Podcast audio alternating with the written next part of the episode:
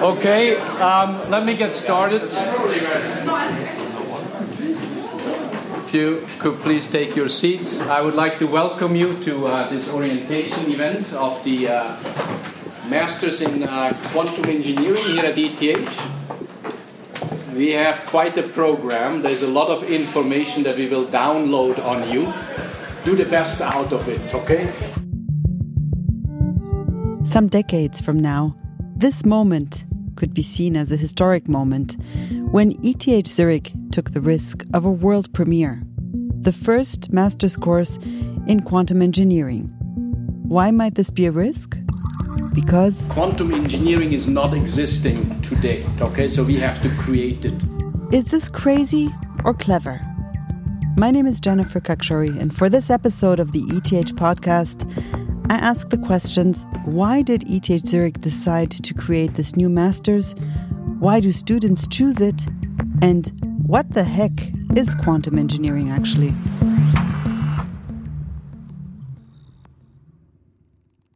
Act 1 Motivation. Okay, my name is Lukas Novotny, and um, I'm a professor of photonics. And in my research group, we study the interaction of light with materials. I am the director somehow of this program, and that's why I'm welcoming you. Um, you're the first generation in this program. It's really exciting because you can feel the spirit of changing something and uh, driving this quantum wave or quantum revolution, I'd say. And therefore, it's exciting to be part of this master. This is Anya, one of the 25 students of the master's degree of quantum engineering. From the 25 students, only three of them are women. They all come from all over the world, from China, Canada, and India. It's pretty exciting to be, uh, you know, a quantum engineering student in itself. I think the uh, quantum transport and the physics part is most fascinating for me. What do I do? Um, I think nobody really knows. Anya's from Switzerland. Nobody knows where this quantum road leads to. So it's also a bit fear about the uncertainty of things. All of this sounds exciting and mysterious. So it's the next big thing, but nobody really knows what it is. Let's ask the person responsible for this new ETH degree, Lukas Novotny. If at all anyone should have an idea what it is, he should. Quantum engineering, I think there is no general accepted definition. So, my working definition of this is the development of technology that makes use or capitalizes on the laws of quantum mechanics. I'd say engineering is about building or uh, developing things. So, I'm developing or building technologies, products which are in a scale which is a billion times smaller than a hair. So tiny, tiny, tiny, tiny. And in this regime scale, normal classical physics does not apply, but there are special rules which you have to use to work with these systems. We are currently at the critical point where we are able to control processes in the microscopic scale. So this has not been possible, okay, in previous decades, just with the advent of nanotechnology, for example. We are now able to structure materials so that we can engineer their quantum properties.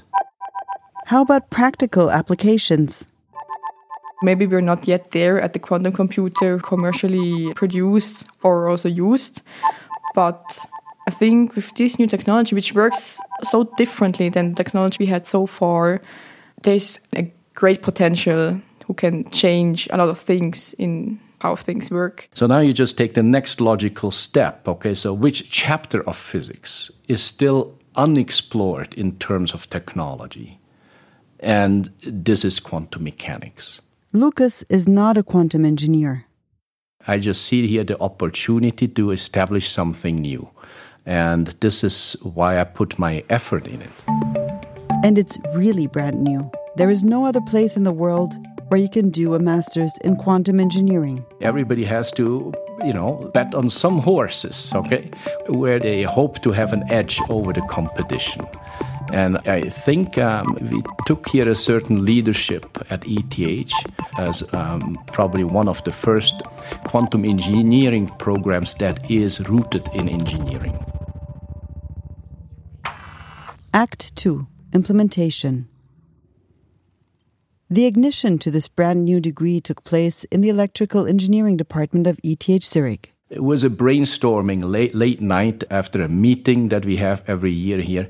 And we thought if we can do something that gives us an edge, then this will be through education. So, train a new generation of engineers that is versed in the quantum sciences. Anya, the student, remembers her motivation letter for the master's course. I wrote something like, oh, for me, it makes perfectly sense running towards a wall and then um, hitting my head to it and asking myself, why can't I tunnel through this wall or something like that. So I kind of um, try to express also my passion about this field. By the way, the metaphor of the wall and breaking through, it refers to quantum mechanics, as insiders know. I didn't know. The electron is facing a wall of higher energy, like a mountain.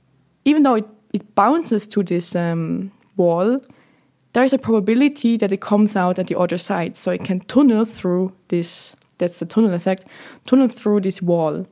Is that why you use the example in your motivation letter with a wall? Yeah, I think yes, exactly, because it's um, common ground, so everybody knows it. The Masters of Science in Quantum Engineering is a joint venture between the physicists and the electrical engineers at ETH. And why that? Because this is the logical interface between quantum science and quantum technology. But the engineers leave their mark on the master's course. We take quantum science as a toolbox. And this toolbox, there are the laws of quantum mechanics inside, and the question is what can we do with it? So, science is about why, and engineering is more about what for. So one of my fellow students had the idea of creating this quantum paper club, where in a group in our free time, so every Tuesday, look at a, a publication, at a paper, and talk about it, just to get also the jargon from this field and to look at research which is happening and to yeah of course um, get into interaction with each other. I feel a good vibe. So we're explaining each other the things we don't understand and discuss and work together. So I think we're a good group. And, uh, and this paper club already expresses the motivation and the enthusiasm we have, so there's a lot of energy. there's a degree awarded to you at the end if you acquire 120 point credits. It is structured into four semesters. We have core courses, stuff that we want you to know, and we have elective courses that is free for, you know, depends whether you like it or not. Then we have some practical components. There is this internship, we have a semester project, and we have a master thesis. The curriculum seems structured like any other master's program. In the end, the young engineers will be equipped with a chunk of knowledge and a brand new title. I think I, I like to improvise. That's what Lukas says about his passion, which is cooking, as well as building a new degree. The road of the new master's course in quantum engineering might be rocky at first. Progress is about failure at the end. That's how it is in research and in cooking. For me, it's improvising, failing, improving. The curriculum of the master is in progress. So it's we're kind of trying it out this year, and that's also nice because we can probably at the end of the year give feedback. How was it for us? What do we want to have changed? And this is really great, but maybe we don't take out the maximum of the, let's say, uh, first semester. Act 3 Money. Big money, maybe. Quantum is hip, in particular quantum engineering. Salary wise, the master's degree at ETH could be financially rewarding. Okay, so money is already being made with quantum technology. But this is basically supplying, okay, the research. There's a supply chain, like in the gold rush.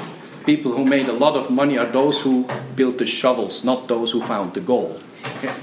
So we have here in Switzerland a couple of companies that are doing a very fine job. They're developing technology that is at the forefront for quantum control. One of these companies that built shovels for the quantum rush is Zurich Instruments.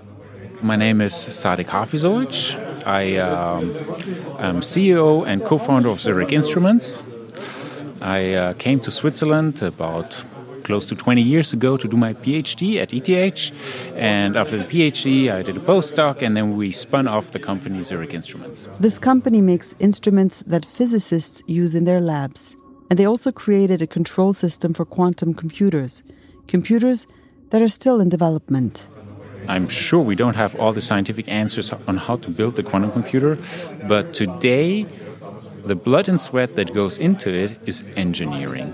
So I think it's only appropriate to have education that focuses on the challenges of the quantum computer.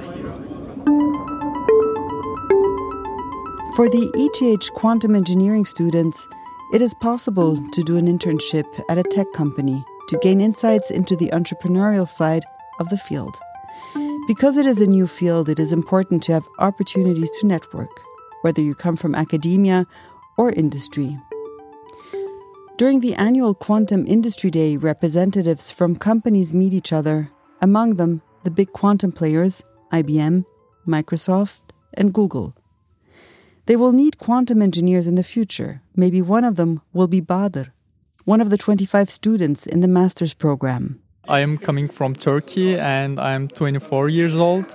I just started my master's studies here in ETH uh, in this new quantum engineering program. Bader is already talking to people, mingling, and he's building a network at the Quantum Industry Day. Yeah, I, I talked to three different companies and now I still have time to think where I can do my internship and what I can do after my master's.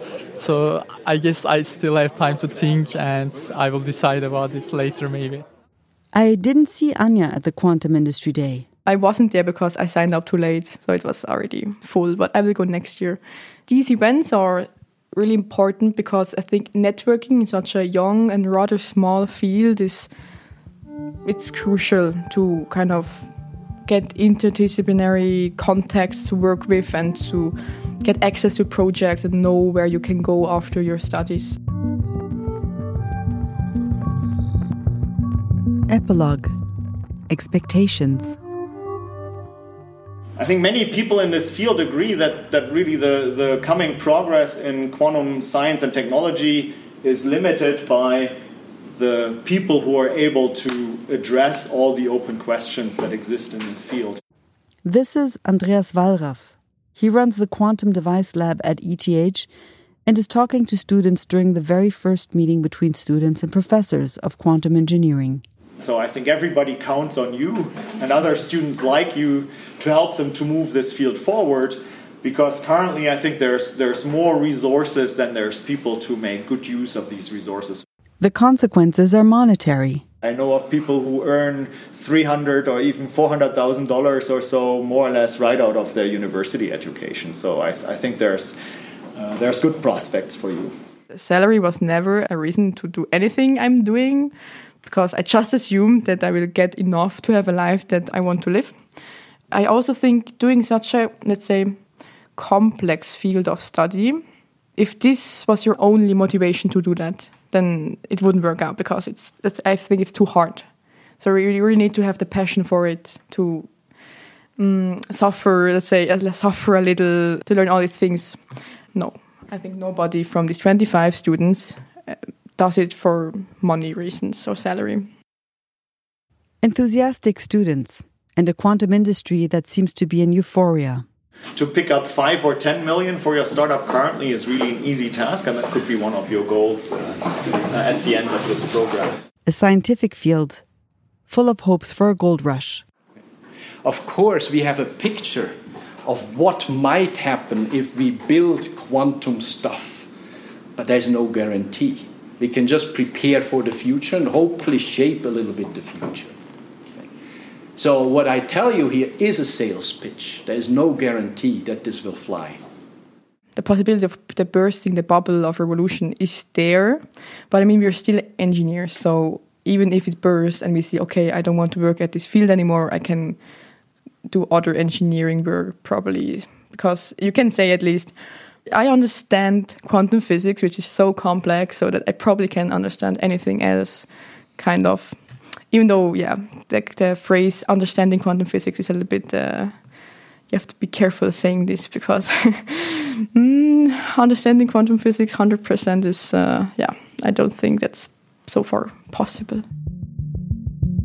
ETH podcast goes quantum. This episode was produced by Tis Wachter's Audio Story Lab and me, Jennifer Khakshouri.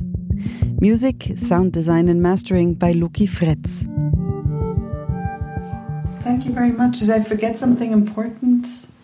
Something that you wanted to say that I didn't ask?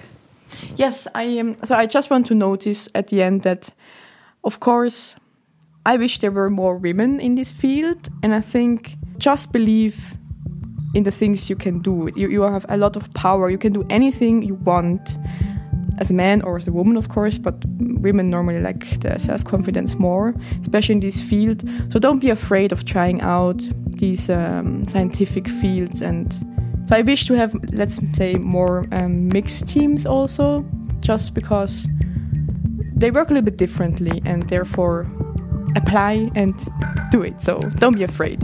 It makes a lot of fun. If you like this podcast, please write a review on your preferred podcast channel and tell your friends, especially your female friends, to consider studying quantum engineering.